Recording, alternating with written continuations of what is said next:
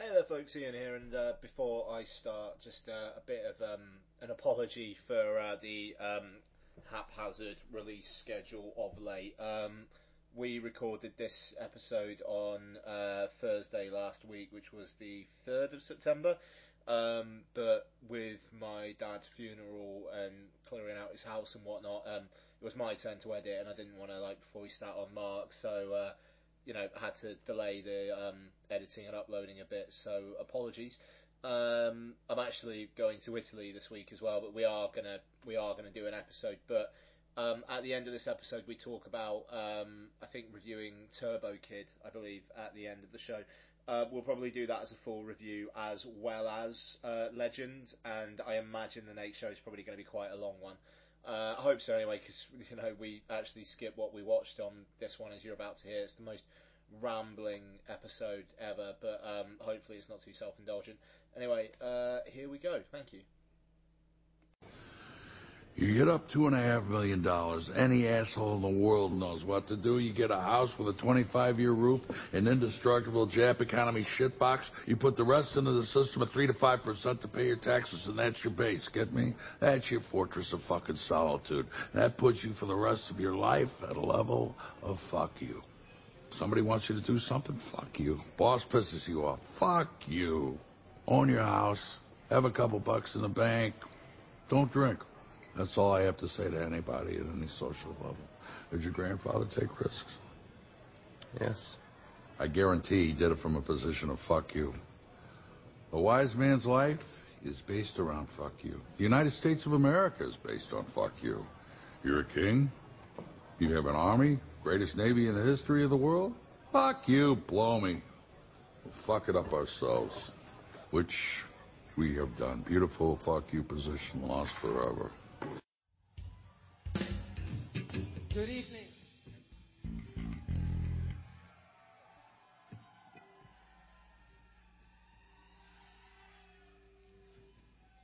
We want to just quickly send a nice friendly message to the uh, Fraternal Order of Police in Philadelphia.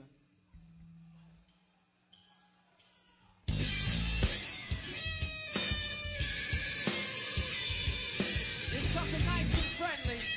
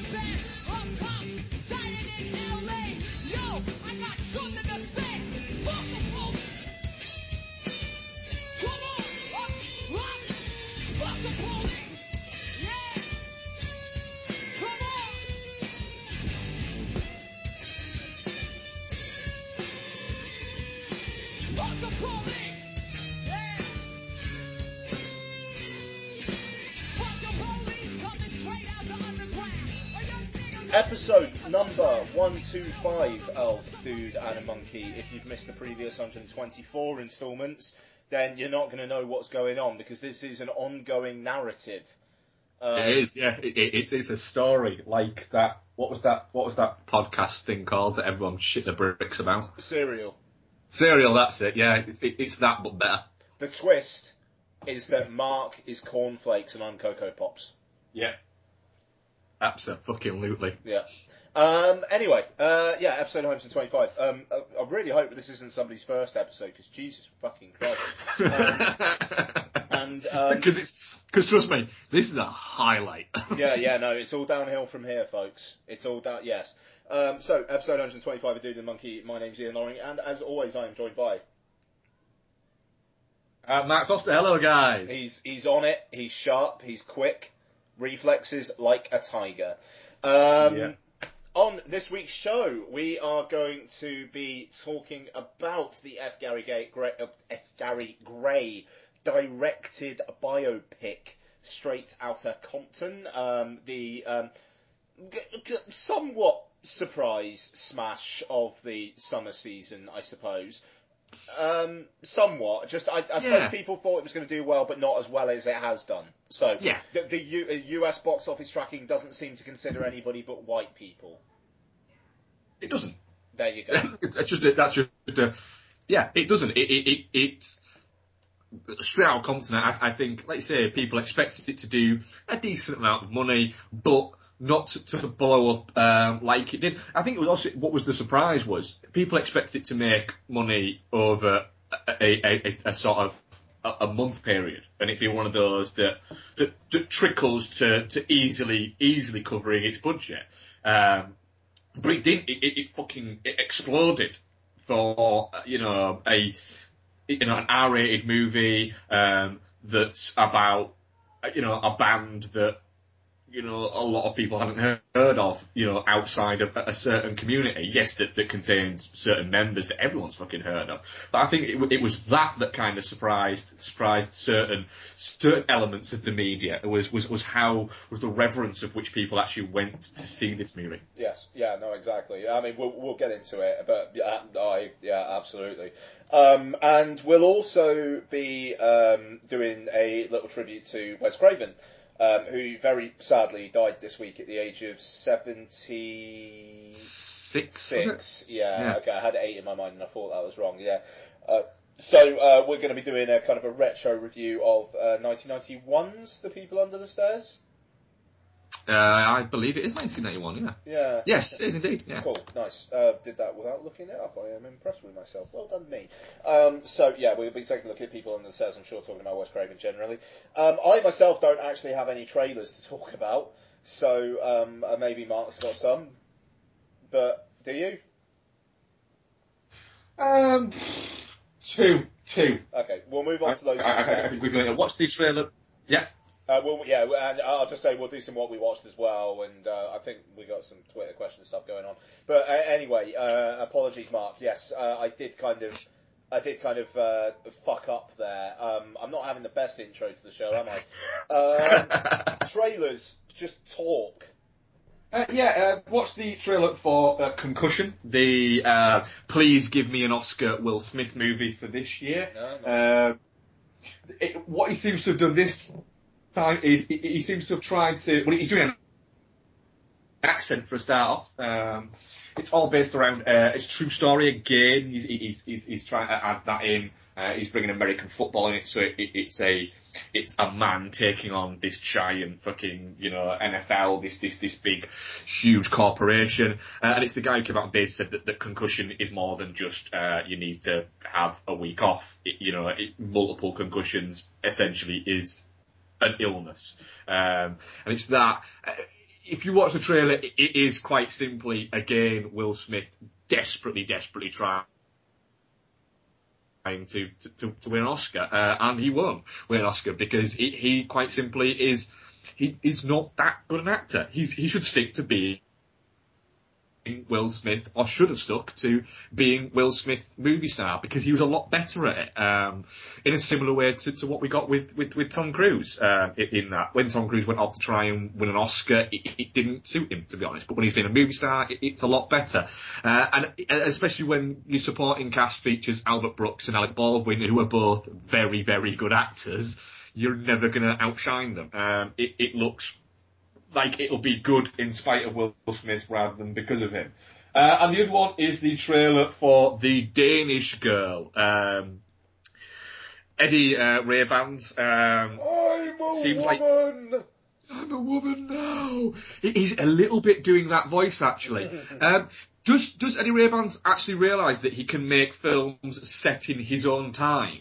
Because they all either appear to be that one that he doesn't want people to mention happened, or period pieces. Well, no, Because- Jupiter Ascending set in the present day. It's just not in like in the present day world. Well, I I. I, a good point, yes, a, a fair point there. But he wants you to forget that that exists. Yeah, Um, yeah, yeah. And but yeah, every other film that he seems to be doing or have done recently seems to be some kind of period piece. Um, this is Tom Hooper um, won an Academy Award.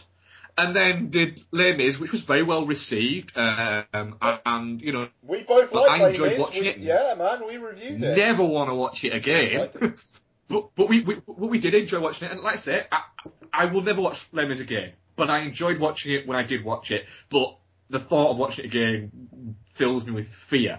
In the same way that the Lord of the Rings films filled me with fear. I enjoyed them. My me- memory of them is great. I don't want to watch them again because I don't want to sully that memory, and I have a feeling it will do. Um, but yeah, he's, so he's an Academy Award winning director who directed a, a, a musical that was very well received, looked very good, everything like that, and was nominated for a bunch of awards, won a bunch of awards. And he's got a new film coming out with, you know, a, what should be a, he's so hot right now, and a, a she's so hot right now actress that nobody really seems to give a shit about. Mm. There are, there isn't anybody really out there going, oh, this looks amazing. And then I was thought, well, why? And then I saw the trailer. It's because it looks really, really boring. Mm.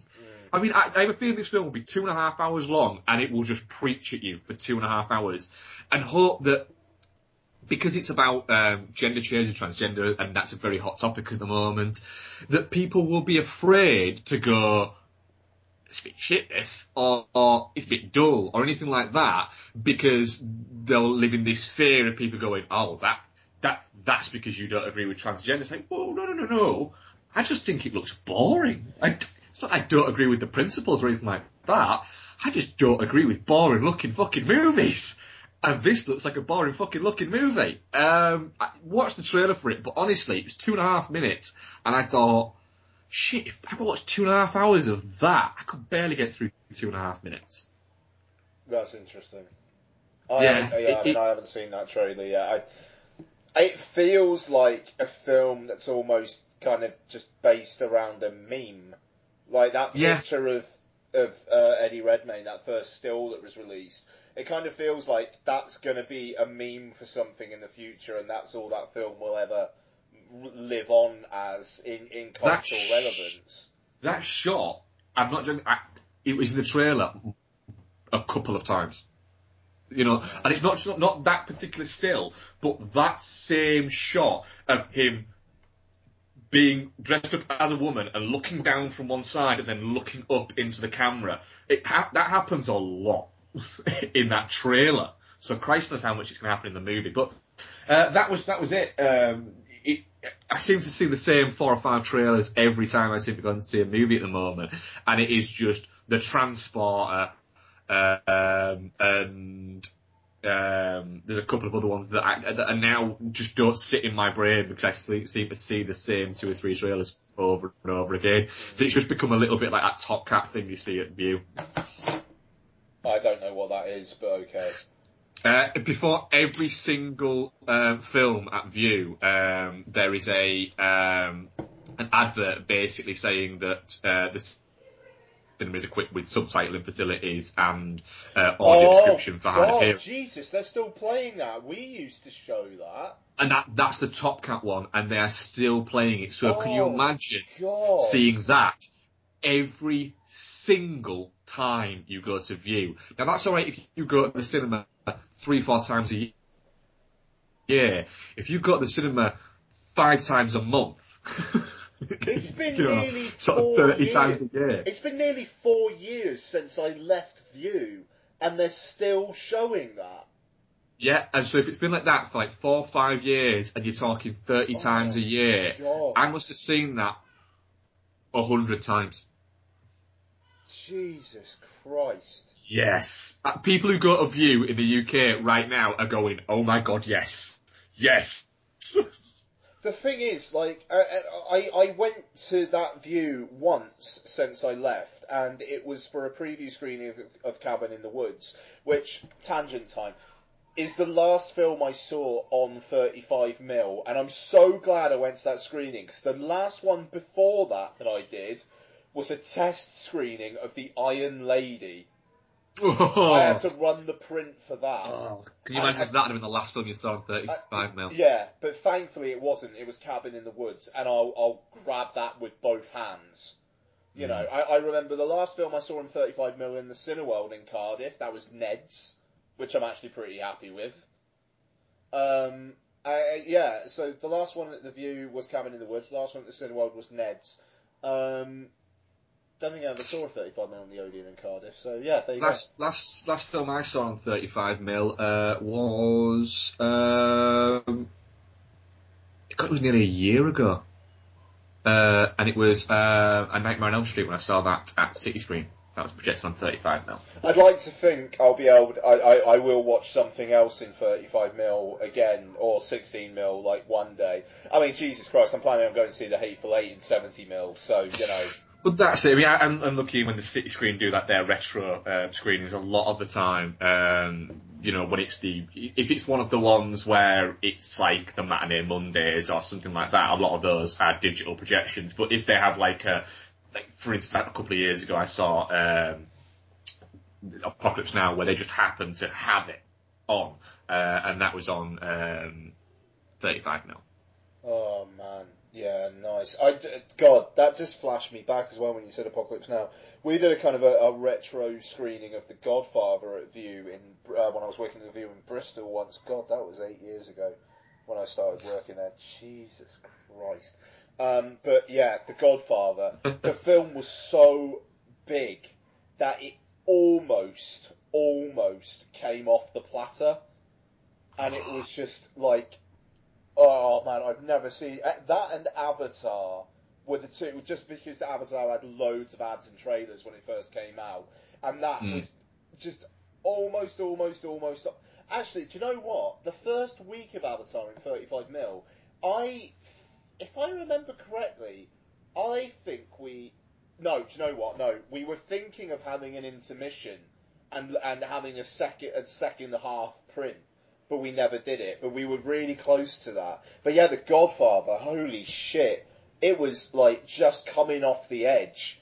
And that was one of the last ones Yeah, we well, did in 35 mil before we started doing digital ones when that happened. And I remember, Jesus Christ, we did a fucking digital screening of Death in Venice once. And I think there was two people in the audience.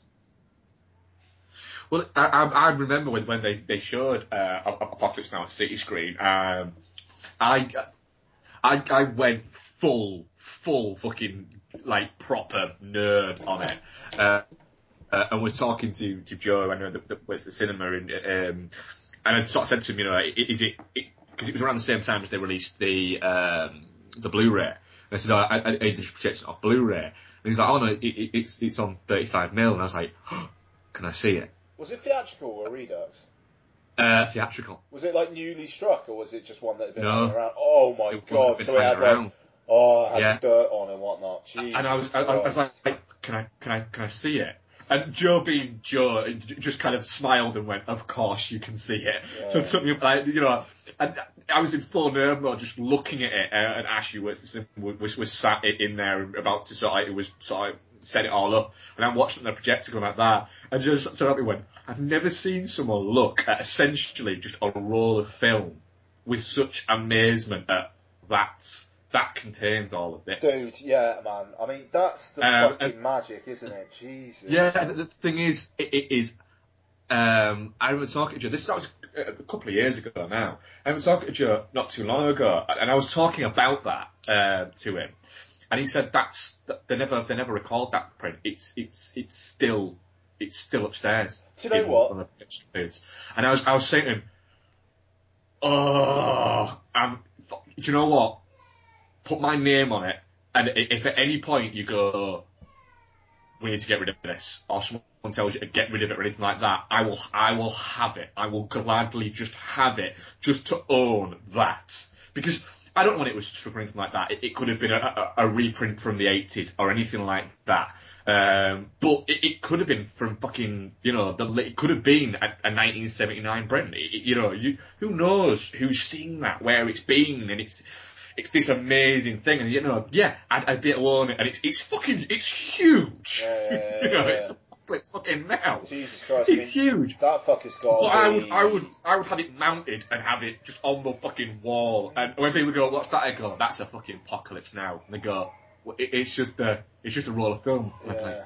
like, that, that's what fucking, that's what film is. Well, no, I mean, it's like, called you- film. You'd have just you'd have to mount like all the reels unless you actually put all the reels together and then just Yeah. wound them a lot. Jesus Christ, I wonder how long that would take. It was just wonderful. If you just had to wind them all on together manually, how long that would take. Christ, I had to Uh. fucking wind. I dropped a print of Sex in the City the day it came out, and I had to wind back on about, I think about 45 minutes worth of that film, like by hand, had to like untangle it and wrap it around the print, and it Oh. took me four hours to do 45 minutes worth. So, like, I, I mean, it's one of those things where you, you've got to look at it, and it, is. People do um, kind of, you know, uh, film people do kind of, I mean, billy on about, you know, the the, the, the lost art of projectionists and things like that, which you know you you were one, um, but it, it it is that that thing. It, it's you know, and it's why I I still, and I know there's a lot of people out there who say it doesn't matter and like that, but I I still maintain that you know, I would happily prefer to watch something projected on film with a little bit of fuzz or something shot on film with that, that, that film look at any, any time over digital. yeah, I mean, it's it's It just gives me fucking goosebumps. No, yeah, I mean it is. It's the kind of the magic of the whole thing, and it, it does kind of feel like you, you you're you're inherently losing something when it is ones and zeros. But I mean, it, it's I don't know. It's it's a shame because I mean, like th- th- these days, I don't know. I mean, like I've I've I've decided a sl- sub tangent here. You know my my digital HD versus Blu-ray conundrum. yeah. I've decided what I'm doing, right? yeah. Blu-rays, that things Yeah. that come out on Blu-ray, Yeah. digital HD for the increasing number of things that don't come out on Blu-ray and never will. Example: Spring. Yeah. You can get the Region A Blu-ray.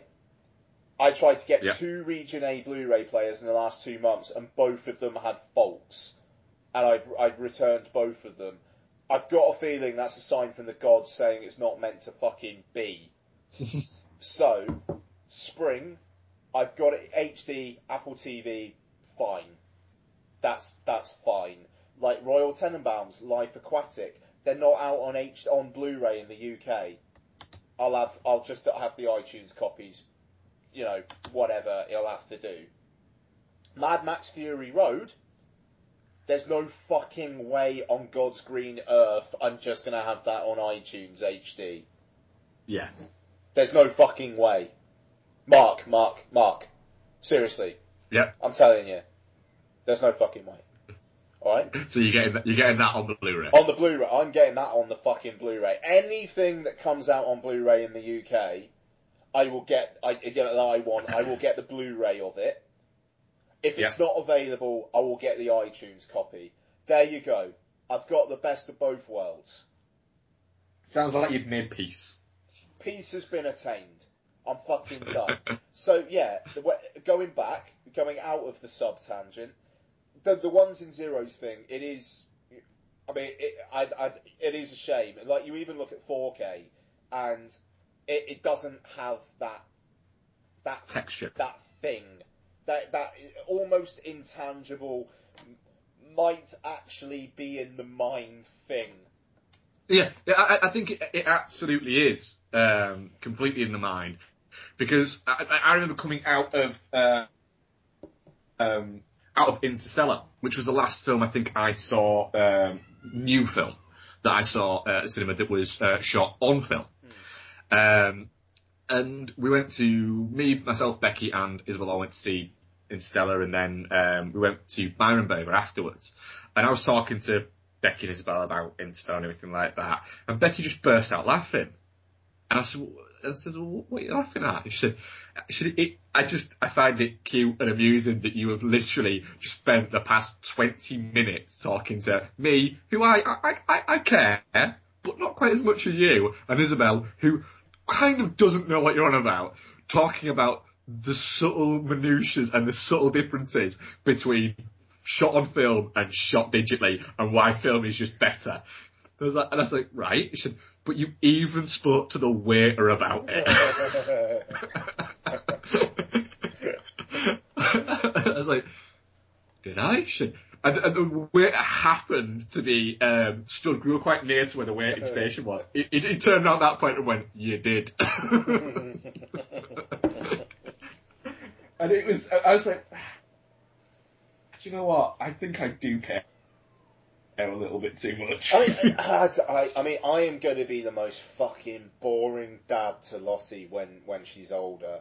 I mean, unless I can get her into this stuff. But the thing is, I'm the only obsessively film person about. So I, it's just, I think it's just going to be what, like, the thing that dad really likes that I don't understand. You know, and, Yeah. I, I mean, it kind of, it, it, it is what it is. You know, I mean, like, um, frankly, growing up in this area, she'll probably like rugby, and that will be the thing, and whatever, that's fine. You know, I I actually feel like I'm gonna have to make an effort to watch the Rugby World Cup just so I can keep up with conversations for the next two fucking months. like, I, I, I, like, that, like seriously, like it's insane. Um, but yeah, so I, I yeah, I mean, I, I think it's gonna be like even though the the Ghibli indoctrination is gonna start soon. I think like. She's fucking 20 months. This is Oh, nice. nice. This is nice. We're not even having a fucking structure. We're just chatting. I hope this is interesting for people. Um, but like, I hope this is interesting as well. yeah, yeah, yeah. Um, Jesus Because it's interesting for us. yeah, no, it is. Yeah, so it's very self-indulgent, but never mind. We'll get to stuff.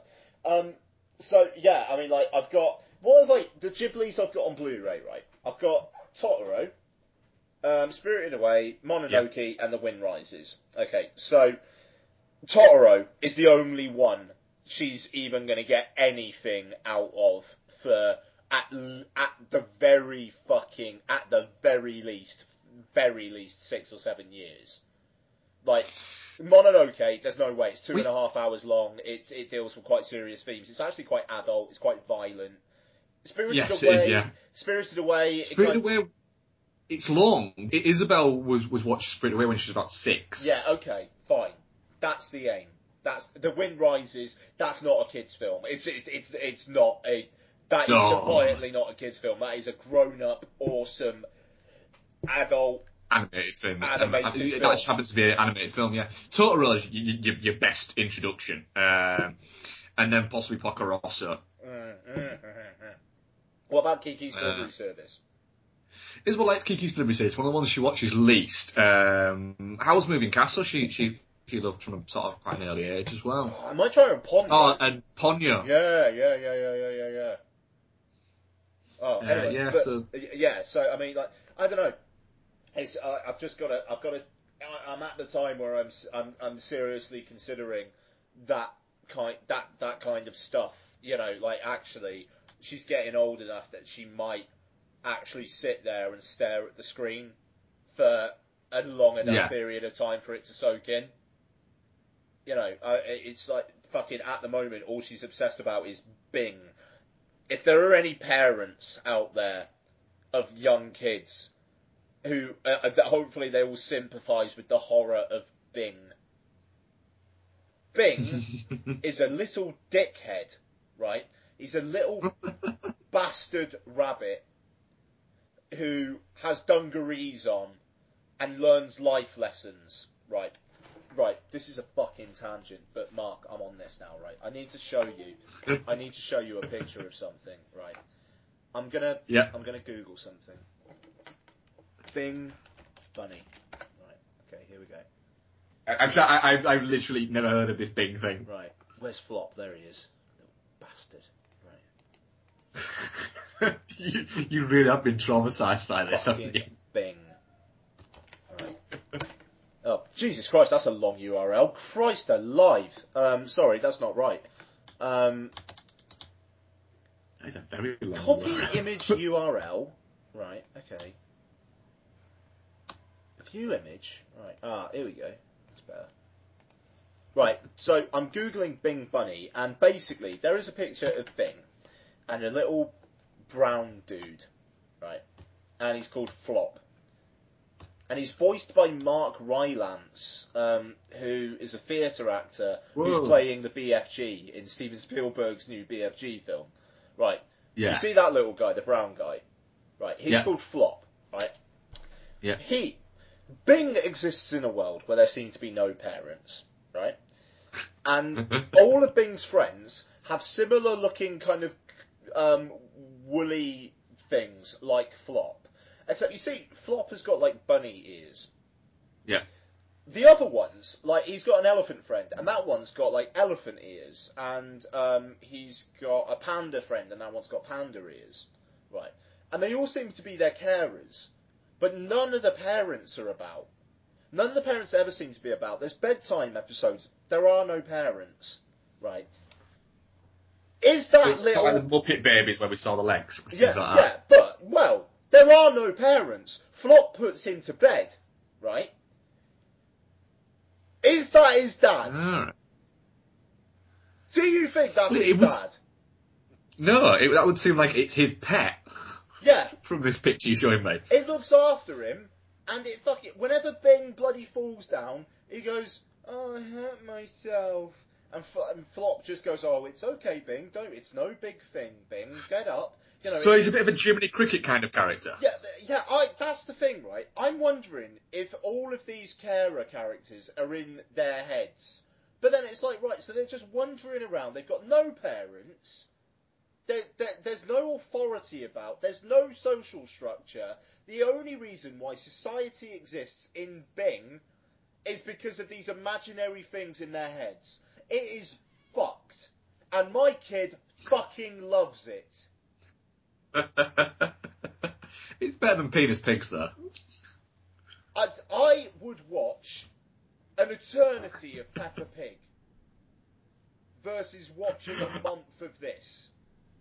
I, I will. I will now have to watch an episode of Bing now just to see what kind of horror you're After, going through. After we're done, Mark, listeners, I'm so sorry. We're we're running really behind, but anyway.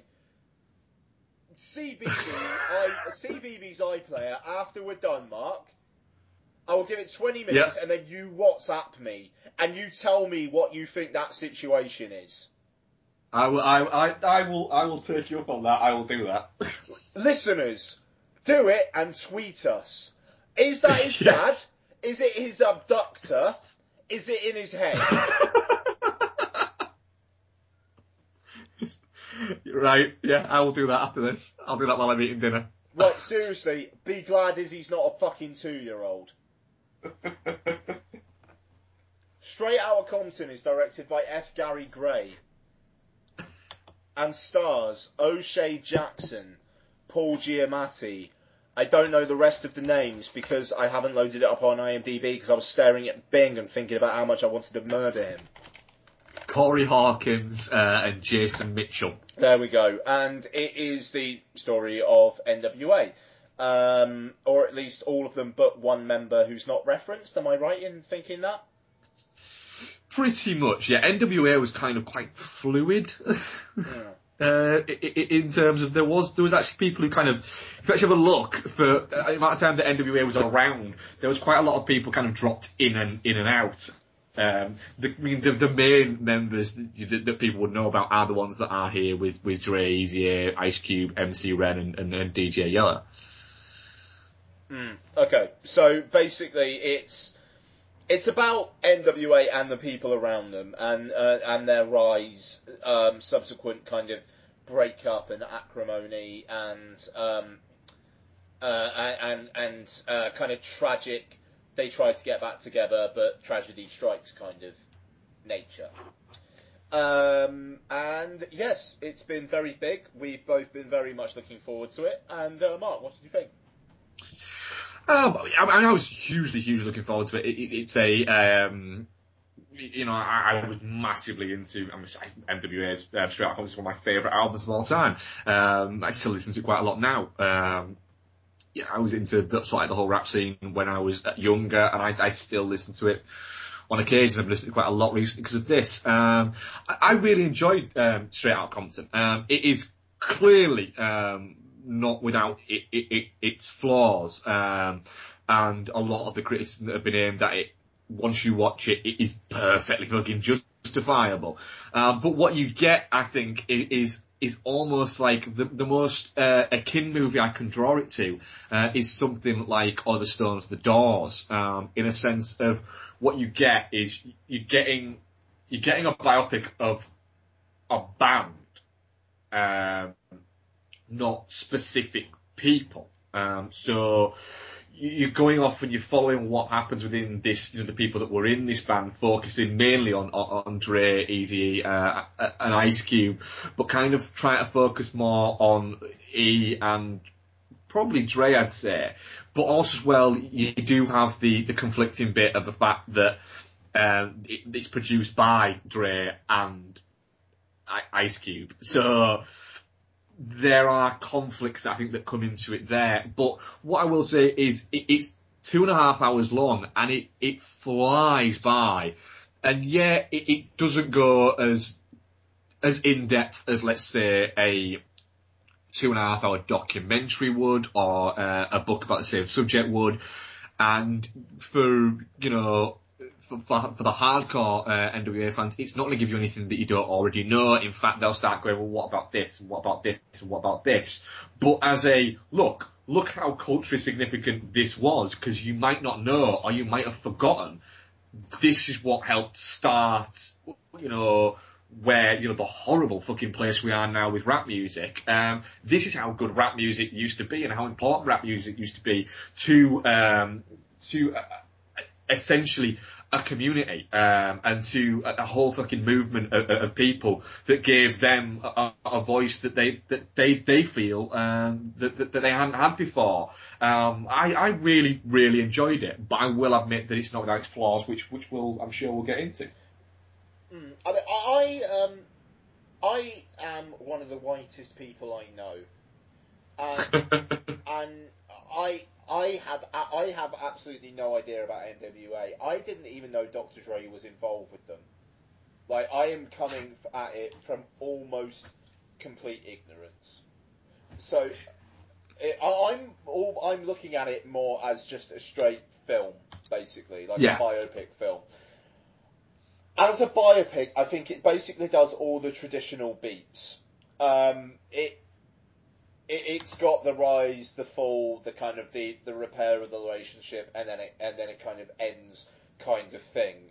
Um, I think what it does best, a, I really liked that the, the at least the trailer I saw only really took you up until about the halfway point of the film. Um, yeah, that was great because I thought I, I, I was going into it thinking it was going to be about NWA kind of basically inciting um, a, a, an uprising, you know, and it, it doesn't really, um, you know. After the first half, the kind of the fuck the police kind of stuff is only really referenced in passing, and it's it's more about what what they did after. And I found that stuff really interesting, kind kind of from a information point of view, even though it did even though I didn't really know the stuff that was missing, it did feel like there was some connective stuff not quite there. Like Dr. Dre basically falls in love with a girl and kind of seems to just marry her in the space of two scenes. I mean, I didn't really know what that was about. And you know, Ice Cube's um, the the Ice Cube rage scene almost like it was a bit of printing the legend or something. You know, it was like, yes, we're going to show a moment where he's hostile, but it's also quite a cool moment where he's going, fuck the manager. You know, uh, it, Yeah. it, it's not he's going off on some random person. You know, so I, I don't know whether he ever has or, or not. Yeah, It, it just it feels like a sanctioned moment of yes, he's losing his shit, but he's completely justified in doing so. Um, Yeah. yeah, yeah. Um, but I mean, it, like you say, it's very, very pacey. I could have done without Paul Giamatti being cast again as shit heel manager. Um, it, that kind of felt like uninspired casting, though I think he does well. I would have liked a bit more of him as well. Uh, Like that last scene between him and Easy E is fantastic because you ge- It is. you genuinely don't know where he's coming from, whether he is actually trying to fuck him over or whether he has been fucking him over, but he does also care about him. It's it's conflicted, and I wish there was more of that. it's it's a, it's a combination. I think you know fr- from it, it- what's good in, in the film is like you say is you it, it doesn't give you a clear kind of indication of you know look he was whether he was or he wasn't fucking them over. Because it, it, you know Paul Giamatti comes in and basically says you know oh, what you you know you're going to take the word of essentially your girlfriend who what what does she do? Hmm. And it is that, well, yeah, what does she do? And you, you know, you're in that, you know, and I mean, at the end of the day, he he almost admits, sat there and says, look, yeah, I have fucked you over a little bit, but I've just looked after you. It, you know, the reason why you're in the state you're in now It's is you. because you fucked Yeah, up. yeah. Not because I fucked up, it's because you fucked up. And, I mean, the thing is, with any, um, sort of biopic, you, you, you quite simply, you can't cover everything. Um, now, the, the, the issues that I have with the film are Dr. Dre produced it, um, and Dr. Dre was very influential in essentially this getting made. He's also released an album called Compton at the same time. You know, Dre is very good at, at, at PR and making money. Um, it- it's what he's become very good at, uh, and it's made him a billionaire. And all fucking power to him. But he does come across as the level-headed guy who was always just doing it for the music and he was the one who was controlling all of the sounds and things like that. He comes out of it very, very well and there are a lot of bits where you go, mm, you weren't quite, quite as nice there, were you? You know, you, you could maybe have put that bit into it, couldn't? Yeah, that, that's that's interesting. Yeah, I mean, he feels like he's he's pretty passive. Like he, he like he doesn't really he doesn't really seem to ever rock the boat apart from that one scene where he's like Tupac's in the studio and he's telling. Well, that's, I mean, but he's basically telling them to shut the fuck up because he wants to is, record. It, it, it's, I, I remember reading um, a story about that. oh, hello. Hello. Yeah, Oh, I lost you for a second there. You're back here. about that. Yeah, I, I, I remember reading a, a, a story about that incident where um, where there was just in, insanity going on um, from Tupac's thing, and he said that you know that he was recording in uh, a studio, and there was fucking you know in the room next to him, which was the the office, Suge Knight's office. He said there was just a whole menagerie of drugs, and there was dog fights and stuff like that going on, all this carnage. And Dre just going, that's just what happens at Death Row. And yet here So- it's the great. I'm trying to do my art. You lot are Yeah. being idiots. What the fuck? Yeah, I mean that's there is there is a kind of a sense of manufacture about some of the stuff here. Um, and, and uh, I mean, I think that's just in its construction, and that is what it is. But the performances are uniformly great. Um, Yeah. there's not a bad egg in the entire bunch. You know, I mean, there, there's really not.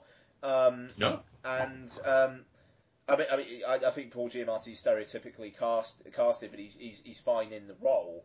Um, but I mean, they've got He's the- stereotypically great. yeah, yeah, yeah, yeah, exactly. But I mean, the the the, the, the, like, the three main guys, they've got power where they need to have power, you know, and um, I, I just seeing the, the, the kind of the racial stuff, seeing the shit that they they had to go through, like that that thing where they're um, standing outside the recording um, studio and they're uh, kind of they're made to lie down on the ground and all that kind of stuff. I mean, it almost.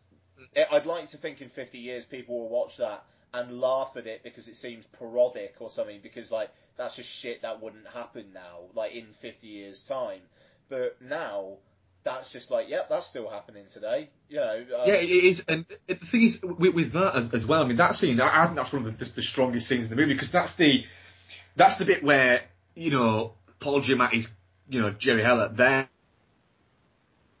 there.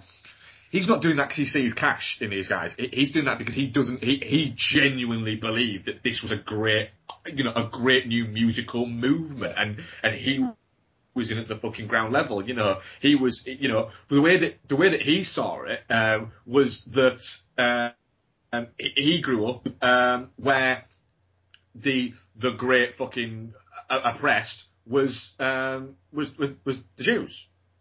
And he was he was Jewish. That's what he he grew up with, and now he saw that and saw how the black youth and everything were being treated by the same by the, the fucking the grandchildren, children of the you know the, the people that treated you know his him or his parents in in the same way you know in in a post um, Second World War. So you know, there's a moment there where he gets really, you know, fucking angry, and you know that's that. There's moments like that where you go, do you know what? That happened. That's not a like you said about the, you know, uh, Ice Cube going and trashing the fucking the office.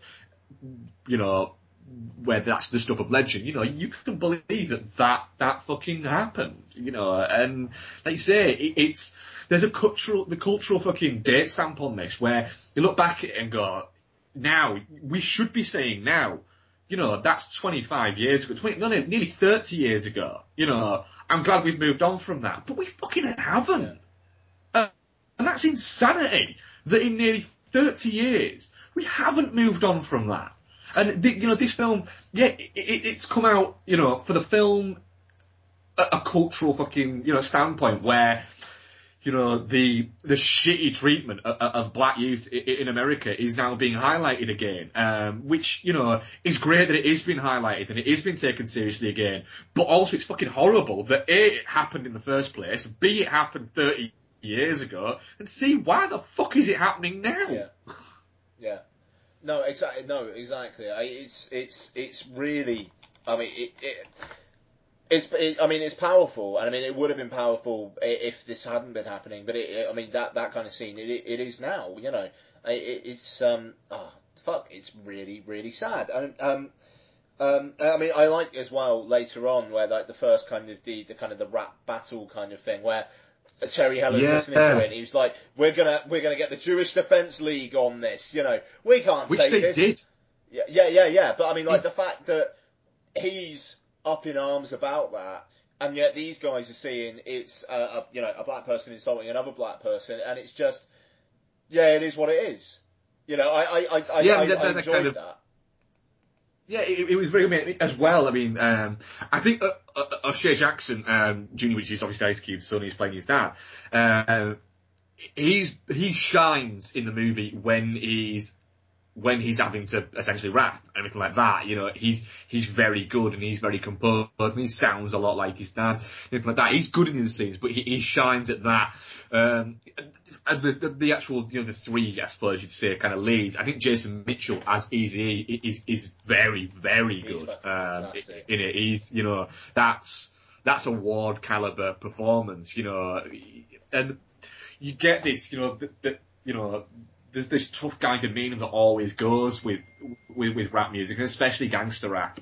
Um, and, you know, they do what, what they've been quite clear to show is the vulnerability be- behind it all, the, you know, the confusion and the, um, you know, the, the kind of, that naivety that these guys essentially were just a load of fucking street guys who they didn't they didn't see the future of, of this was a they were going to make a fuck ton of money but they wanted to make enough bank to essentially to be able to be the big shots around town not the big shots around music. Hmm.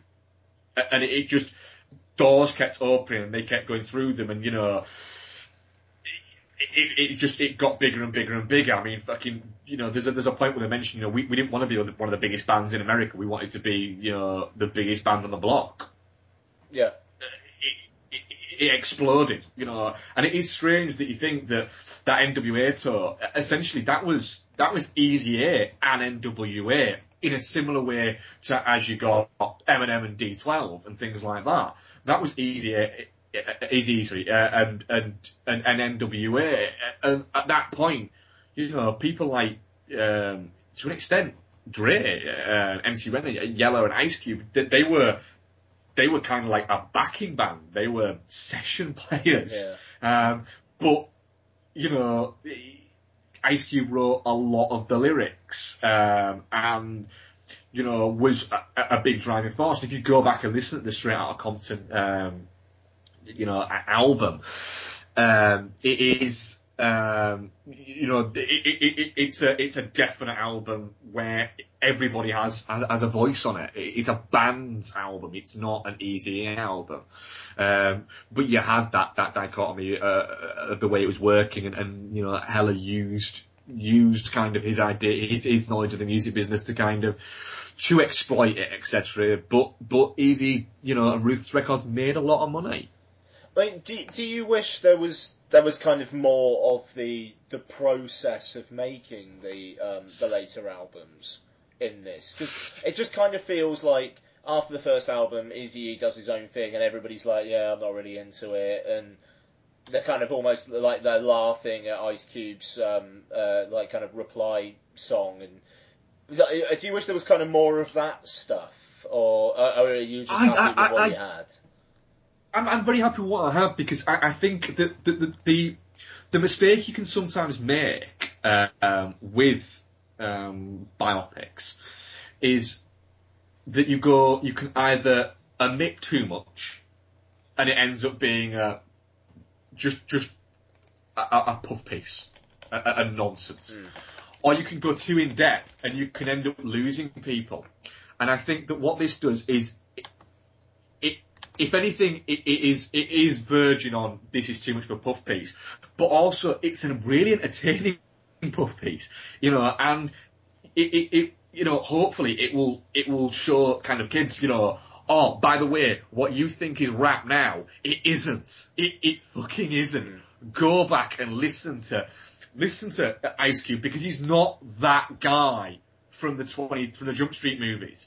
You know, he was brilliant, you know. Go back and listen to NWA, listen to these things because the, the, the guys who are appearing on fucking Katy Perry records and things like that, they, they aren't, that, that's not rap, that's pop music. These guys, quite simply, to fucking, to, to go into what it was, these guys had something to say and what they said was, was real, you know, it, it, you know, it, it had fucking meaning. Um, and the, the homogenizing and the, um, the almost gentrification um, of, of rap music from kind of the demise of death row, I suppose, um, in sort of the mid to late nineties, and then what it's become, a, a, a, what rap music in popular culture now.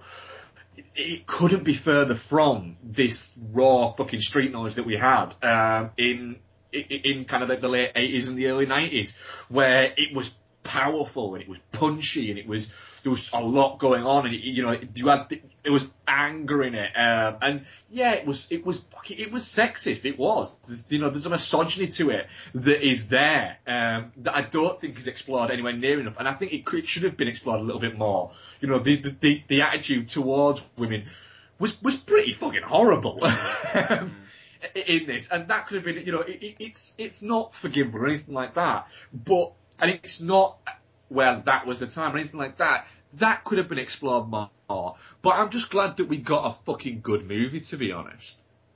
Fair play. I can't say fairer than that.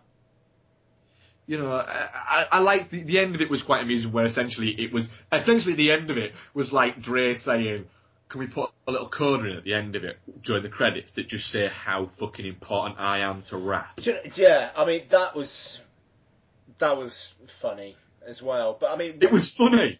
what what I would say, what I did what I did like about the ending is that they don't just do like title cards saying Ice Cube went on to star in the film Barbershop. You know, it, it, Yeah, which, did it. I, I thought, I thought that that was going to happen. It was Ice Cube went on to be a, a, a, a huge successful movie star. Uh, so far his movies have grossed blah, and Dr. Dre has gone on to be a member of the Three Comma Club. Yeah, yeah, yeah, yeah. you know, I expected that, and we didn't. We just got, look, you know, we got we got a shot from Friday, and we got Dre going, look how important I am. Look how big my rap dick is. Yeah. Yeah. Which is funny. Fuck it, why not? you know, you guys helped start essentially a whole fucking subgenre that kickstarted, you know, rap music was there, but they started the gangster rap subgenre which kickstarted essentially a large proportion of what we have as being fucking modern music, which is incredible to think. If you go back and you trace it back, you know, it, you could trace it back to starting there. Yeah. It's, it's incredible. Yeah, no, absolutely. I, I yeah, I, I, I, it's, it just feels like this film could have been a bit more, it like, important than it turned out, uh, than- the actual content turned out to be. I don't, I, it feels like there's Absolutely- a lot of conversations to have, uh, to have about NWA and it, it almost feels like maybe not all of them are really bore, borne out through the, the, the film itself. Yeah, I, I absolutely agree with it. Uh, I'm, a, I'm, a, I'm a definitely not shooting with it, um, but I, I will uh, openly admit if somebody says to me, "Yeah, but it doesn't, it doesn't cover all of it," I'll go, "No, it, it, it doesn't. It, it maybe doesn't even cover enough of it." Um, but I still enjoyed it because it's funny at points. The the Ice Cube turning around to the, I'll watch up to the, the reporter and going, "I'll watch your name." Oh, it's blah. All right, well, eat a dick. Get the fuck out of my house, and then just oh, walking yeah, off. Yeah, it's like yeah, that's good. that's brilliant. That that that that's brilliant because it, it's because there are few better insults than eat a dick. Yeah. Fair play. Where are you with it then? Um, definitely not shit. Yeah. Um, I, I, I the thing is, I've, I've, to be honest, I've just kind of let you talk because you're way more into it than I am.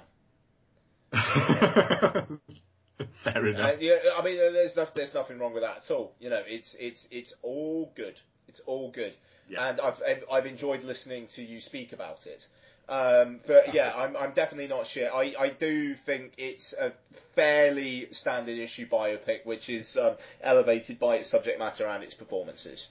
Anyway, okay, and we are back, and um, because of the length of the episode, um, even though I will have cut some stuff out because it's going to make me sound like an idiot.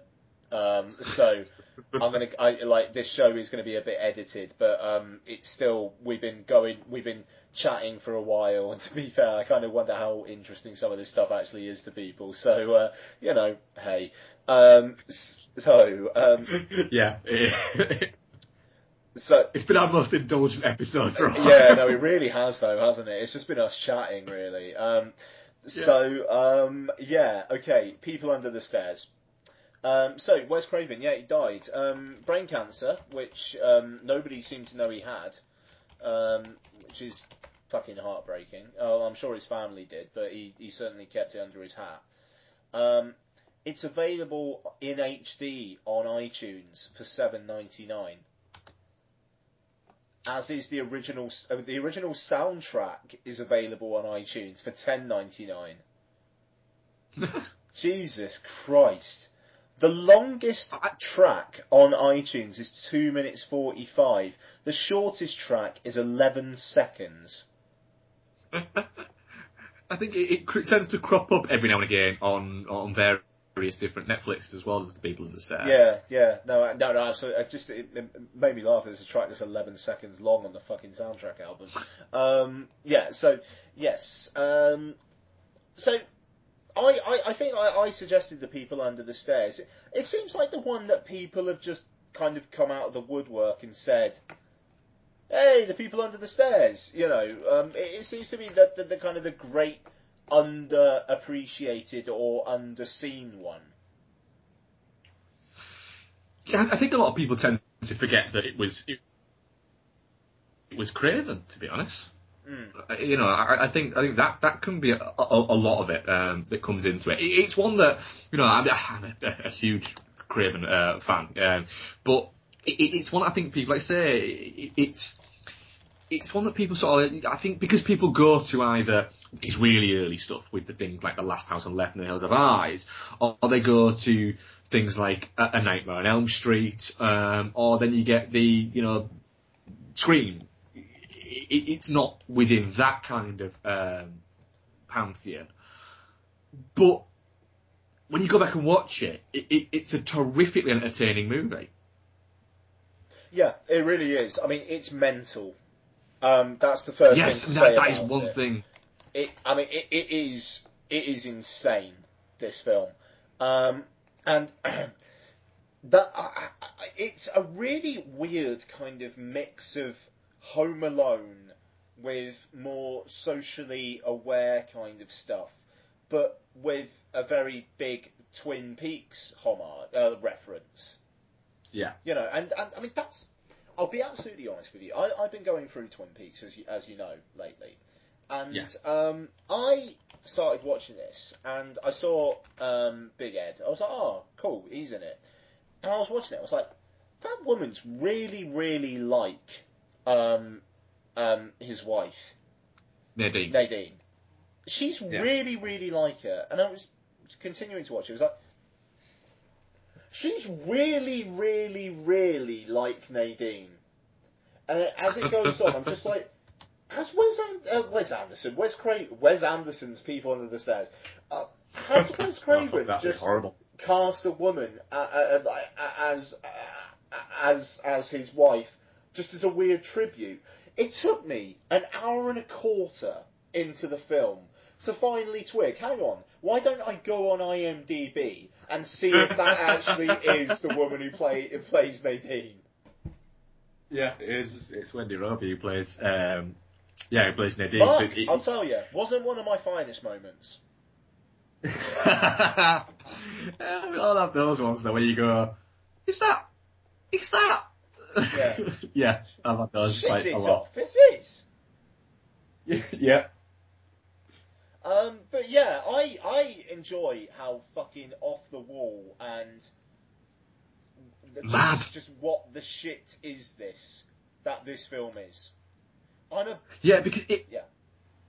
it, cause it, it goes, it, at first you kind of watch it and you're going, yeah, it, it's got a kind of, um, y- you know, a quirky kind of ghost, you know, not ghost story, a quirky kind of, um, old school you horror adventure kind of thing going. And then all of a sudden, Everett McGill, uh, arrives in a gimp suit with a shotgun and starts blowing holes in the wall. And you go, whoa, whoa, whoa, whoa, what? I, I, I'm also a big there was there was tinges of, of, of this is a little bit strange going on, on when you know when he's sat hunched over and he's eating the big fucking huge um, rack of ribs and he keeps on spitting out the the the, the, the buckshot out of there. There's, there's there's tinges of something's gonna get fucking weird here. But then when that happens, you go, all right, wasn't expecting that.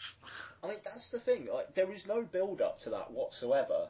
Like, you, you, you, No. it's not like um, him get. Um, I think maybe she says at one point, "Go get your suit on," or something. But that Yeah. might be later in the film. But like, literally, he just comes out, and it's almost like he jumps into frame. And he's just He does, something. yeah, Yeah. it's just like here I am, you know, just start shooting people, uh, shooting the But the thing is, uh, uh, the, the the wonder of it is, it's never explained why he's wearing that, Yeah. and it's not logical. It, it literally is just a an insanity that is that is bred into it. I mean, it's it all plays into it. what one uh, I think thing that that that is prevalent throughout um, kind of proper fucking horror filmmakers is how smart they are. Um, and Wes Craven is an incredibly clever man. Uh, actually was an incredibly clever man. And this film, you look at it and you go, it's this insane fucking story about this mad fucking brother and sister fucking couple who essentially keep on having these people and they're literally having living in their basement in their walls. And yet there's so much political fucking underlying sort of effect there that is that is so unbelievably smart. It, it, it, that you know that it, once you actually realise what's going on, it's kind of like, how the fuck could you even miss that?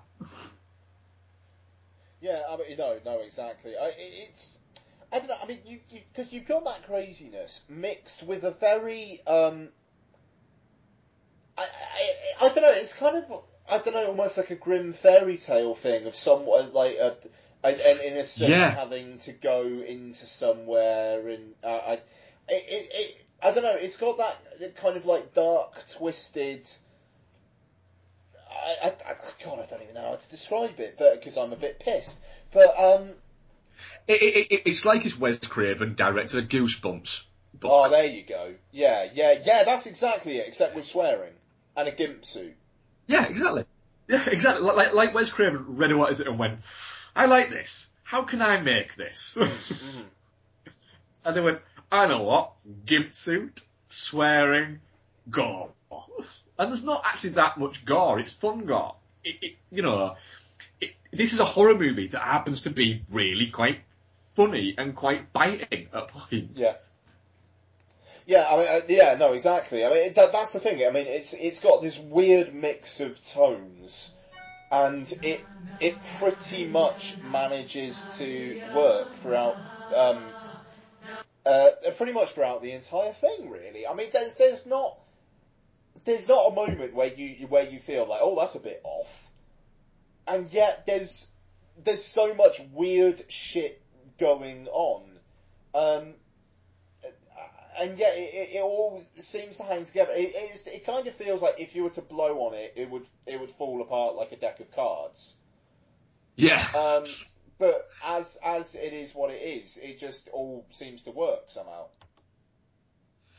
But it's one of those where it's kind of like, like you say, if you wanted to, you, you could, you could pick holes in it. But it's one of those where you go, but why would you want to? Mm-hmm, mm-hmm. You know, if a hole's there, then fine, point it out. But if you're going to, if you have to look for them, then they're not that obvious. So, you know, it, it, it's not trying to be, you know, some great fucking. It, it's not there's a, there's a lot going on in terms of the fact that of what it's trying to say, but it's not thrusting it down your fucking throat. So why pick holes in it? You can just look at it as a fun kind of horror comedy, or you can look at it as um, a biting political statement. Either way, it works very well. Yeah, I mean, this is it. I mean, uh, the I, I, when you say biting political statement, I, I, I don't think it's saying anything particularly incisive, maybe, but the fact that Craven did did this, I think, is still kind of commendable, and especially the fact that he, he did it in such a a weird kind of fucked up form. I mean, how did this film actually do? Really well, actually. Um, I mean, it it cost around sort of between six and eight million, and it, you know, it made it made over thirty, Fair play. which you know it's not bad. is is is is is a decent amount of money. Yeah, I mean, yeah, it, it's not it's not one of Craven's most successful movies, but fuck, if you make if nowadays if if if if Blumhouse made uh, a People Under the Stairs now, not as a remake, just as a standalone. They made People Stairs. It just came out now, and it cost them six million, and it made thirty-one million. You'd be getting the People Under the Stairs too. yeah, yeah. It might not come out in a cinema, but it'd fucking happen. You know, it, it's that kind of thing. Um, you know, it, it- it's not Elm Street money, but you know, it, it's also it's it's a fucking shit ton better than whatever fucking My Soul to Take made. I'm guessing. Now I'm going to check that to see if I'm fucking horribly wrong and My Soul to Take made shitloads of money that I didn't know about. There's no way my soul No, I'm- I- made a I- I'm shitload right, of I'm money right. that you're not aware about. There's no way. Yeah, My Soul to Take cost 25 million and it made under 20. So. mm. That fucker was post converted into 3D as well. It was, Do you remember it? when that shit happened all the time? Yes, I'm, I'm fucking. Well, uh, the thing is, I can't even remember the last time I watched a 3D movie, which is wonderful, glorious, in fact. When was the last time I did? Might have been Avengers Age of Ultron actually, because I had to, because like, it was the only time I could make. I mean, it, it, it, it's. I mean, it's, it's, it's actually uh, in saying that, I'm looking at Wes Craven's Wikipedia page, uh, and um, it's it's his tenth highest grossing movie. Jesus, really? Apparently, yeah. What? Okay, what's what's the top ten? That, that can't have made more than um, A Nightmare on Elm Street. Fuck you, Wikipedia, you lying sack of balls. I'll tell you what, Box Office Mojo.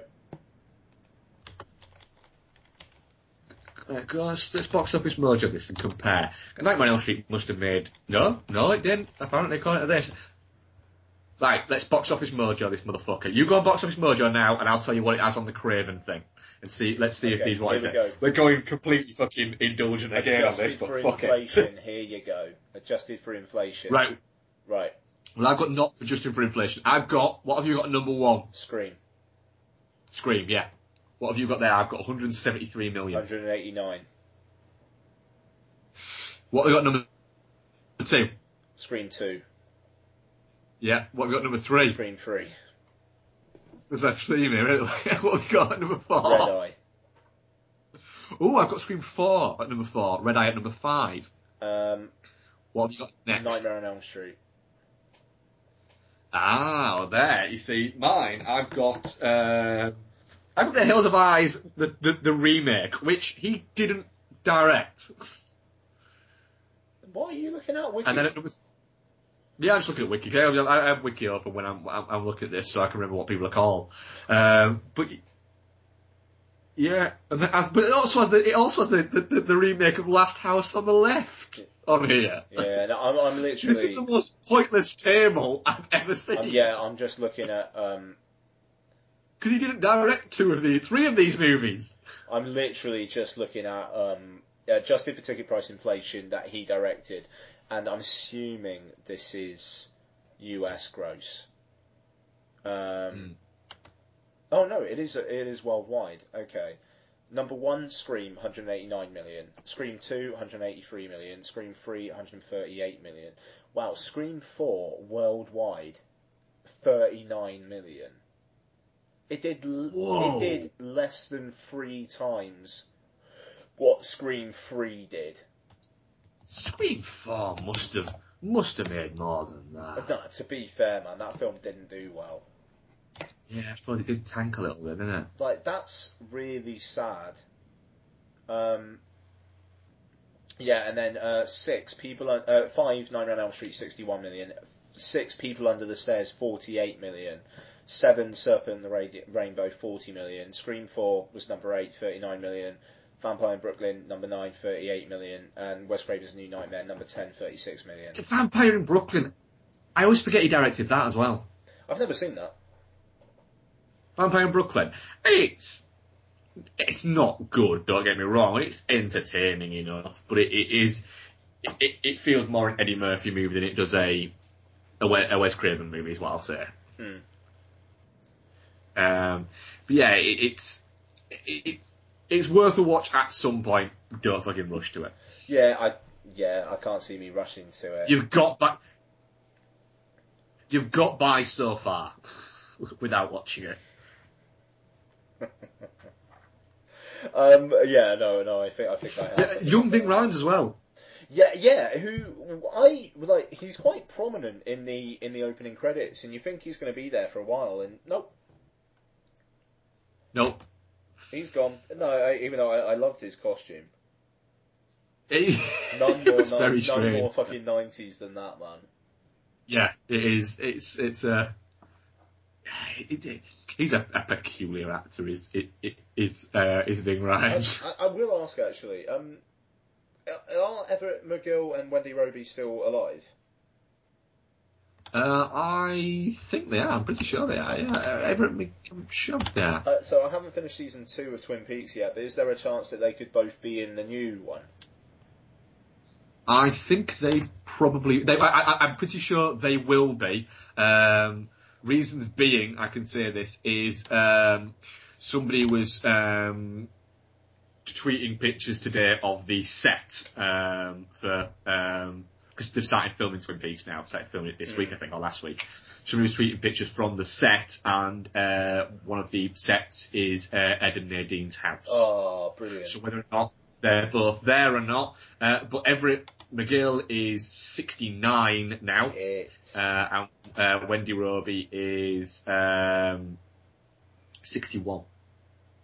Bloody hell. Oh, it'd be good to see them. Wendy Robie l- last made something in 2008, and Everett McGill um, hasn't made anything, I don't think, since the late 90s. Wow. Maybe maybe Yeah. James will just be living there. Well, it wouldn't surprise, but yeah, I, I- it'd be nice. It'd be nice if they were in it. I, I, I don't know what I'm trying to do, to be honest. Um, if, as a slight of tangent again, I'm trying to avoid a lot of the um, the Twin Peaks stuff. Um, uh, and I've, I've actually the, the the the thing that I saw the uh, the tweets uh, of the uh, the set uh, is an account I, I followed on on Twitter that I've now actually stopped following because I, I actually don't want to know. I want to I want to sit down with it uh, in you know two years time or a year's time or however long it's going to be. It's looking more like 2017 now apparently. Um, I want to sit down and watch it with that that much information uh, is that, that I, I don't know what's happening. All I know is that I'm about to watch a new Twin Peaks. I think it's very interesting. The rumours coming out about how it's going to be made and shot. That essentially um, they're just going to shoot it. What they've got written, they're going to shoot that, and then it'll be cut down into episodes. Um, it might be nine episodes. It might be eleven episodes. It, it, you don't really know yet. Lynch doesn't know, but he's going to shoot it as if it were a film and then cut it into episodes, which is interesting. Hmm. Yeah, I, I, I, I, I really hope, I really hope it is going to be next year. Uh, it's, um, it, oh fuck, I've lost my train of thought. Sorry. Um, yeah, no, I mean, I do. I, uh, sorry, this is really embarrassing. Um, I mean, I do hope it's next year, just because I'm like kind of going through it at the moment really slowly, and I just don't want to kind of like lose my momentum before I get to it. Um, but I, I, Yeah. I mean, just the, you know, a, a, a what like sixteen hour David Lynch film. Who doesn't want that? Exactly. You know, and let's be honest. I, I think Lynch would say this. This this is probably, in all likelihood, the last film slash TV thing we will get from David Lynch. You know, it's it's it's him looking at it and going, I'm probably never going to make another film again. But what I can do is I can finish my greatest work. Um, and you know, he's directing all of it uh, it would seem, um, is the plan. So, like you say, we're going to get essentially a TV series which really is a, like you say, a, a, a, possibly like a 15, 16 hour David Lynch film where it, it would seem like he's got carte blanche to, to do what he fucking wants. He's argued that essentially and said, I either get to do what I want, I either get to take it where, not just where he wants, but where him and, and Matt Frost want to take it, or it doesn't happen at all Yeah. And they've kind of gone, yeah, fuck it, fuck it, yeah, let's do that. So, you know, with Lynch, Lynch will do what he wants to do, or he won't do it. And the guy's never going to play it safe. He doesn't know how to play it safe. All we're going to get is what he wants to give us, whether or not it is fucking gold, or whether or not it is okay, what the fuck was that? You know, I- I'm, I'm not worried, but I maybe should be. No, I don't think you should. I I, don't say. think you should be. They, he'd only be doing it if he genuinely felt need to do it. And I mean, I, I like anything David Lynch wants to put out, I'm going to watch, as you Yeah, would. so yeah. you know, uh, yeah, I have no absolutely mean, no. fuck, I, I, I, own all of the, the short films and all of the, um, you know, the, the web series things he did and all that, and I've watched them all. Um, and, you know, I, I adore Lynch. Um, and obviously, you know, Twin Peaks is a, a huge fucking part of my life, which is a really bizarre thing to say about a TV show. Uh, Um, but you know, I, I, you know, I've not, I've not done my usual yearly watch that I have of it, uh, but I'm sure I will before the end of this year. Um, and for you know, 30 hours worth of TV, you know, to watch that pretty much once a year is pretty Yeah, insane. no, I mean it's great though. Um, It is, and it, it, it's wonderful. It, it, it's it's it's it's an incredible show, and it, I, I cannot wait for the. What I want is I want my first experience of of of, of Twin Peaks happening again. I want it to be sat down on my sofa in front of my TV because that's what it is. It's a TV show, and I want the first thing I hear from this to be the beats of that I show. be. To be the first and that's what I want. I, I, I don't, I don't want to know what's happening in that episode until I'm watching that episode. I, I don't think there's going to be. Um, yeah, I, I mean, I think literally it's going to be that. I don't think there's going to be any studio logos or any of that kind of shit. I think it's just going to be no, boom, boom, boom. You know, I, I and I, you'd, you'd, you'd, you'd hope because you'd hope that. Well, I, what I really hope and what I would suspect is that the credits we're going to get are going to be the same credits. yeah, I'd say so. You know, I can't see Lynch going, let's change the credits or let's do dated credits. They're not, they're not like Friends where you're getting snippets from a fucking season. They're the credits to Twin Peaks. Just do that. Yeah, no, no, exactly. No, it, it I mean, it's going to be that. Of course it is. I mean, do we know anything more about him? Yeah. God, this went off people under the stairs, but never mind. Um, do we know anything more about him doing it in um, four three aspect ratio? Not sure. Um, there was there was a rumor that it, that, he, that he was insisting that it be shot in four three, but I, I'm I'm not sure he'd be that stubborn. Um, if it is, it is. Fuck it, I'll be fine. If it if it isn't, I'm not going to say, oh well, he's he's he's destroyed the heart and soul. Fuck off. That's not that. That isn't the heart and soul of, of Twin Peaks. If I get that in, you know, in widescreen, um, I, I'll be happy. You know, I- it won't it won't bother me either way. Um, to be honest, I I, I don't. It's not something I associate, um, you know, on a, a tangible level with, with watching Twin Peaks. It just isn't. I maybe should, but but I, I, I, I don't. If he does it, it's cool. If he don't, fuck it, it's still gonna look beautiful. Fair play. Um, so definitely not shit for people under the stairs. Definitely not shit. It- It's glorious. If you've not seen it, or if you've uh, if you've not watched it for a few years, now is in, celebration of, of the great man of, of Wes Craven. You know, you, you know, you could go out back and rewatch, you know, Scream or uh, Nightmare on Elm Street, Last House on the Left, things like that. Why not go back and watch People on the Stairs? Because it, it, it's a fucking it's an hour and a half of ridiculously entertaining, um, you know, film. You know, watch it. Nice. That's what I'd say. Nice. Um, so we do actually have some listener feedback, but I think I'm going to leave that for the next show. We're um, basically um, the next show. We don't know when we're going to record yet because uh, it's my dad's funeral next week, and I'm actually going to Italy a couple of days after. So we're we're hoping to find some time to um, uh, to record in in the next few days, hopefully. But we'll see how that goes. If not, it's going to be. Um, I don't know. It's going to be a jam-packed show the week after because we're going to we're definitely going to see the Tom Hardy film Legend. Um, we're planning Yeah. on reviewing Turbo Kid, and we're Yeah. going to have like two weeks worth of what we watched and some feedback. Yeah. So let's see what happens. Yep. Yes. um, but aside from that, I don't have anything else to say. Actually, Mark, you okay or? I'm I, I, I'm good. Do we have any questions? I didn't actually. see. Um, oh yeah. I, I, I, I, I might have I might have forgotten. Um, well, Dan did ask if which one of us was the uh, was the more. What did he ask? Oh, that was.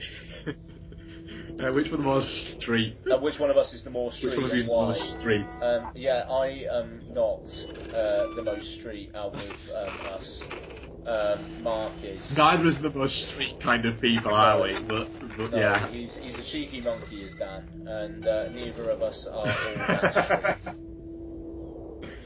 No, we're we're we're not at all. Uh, yeah.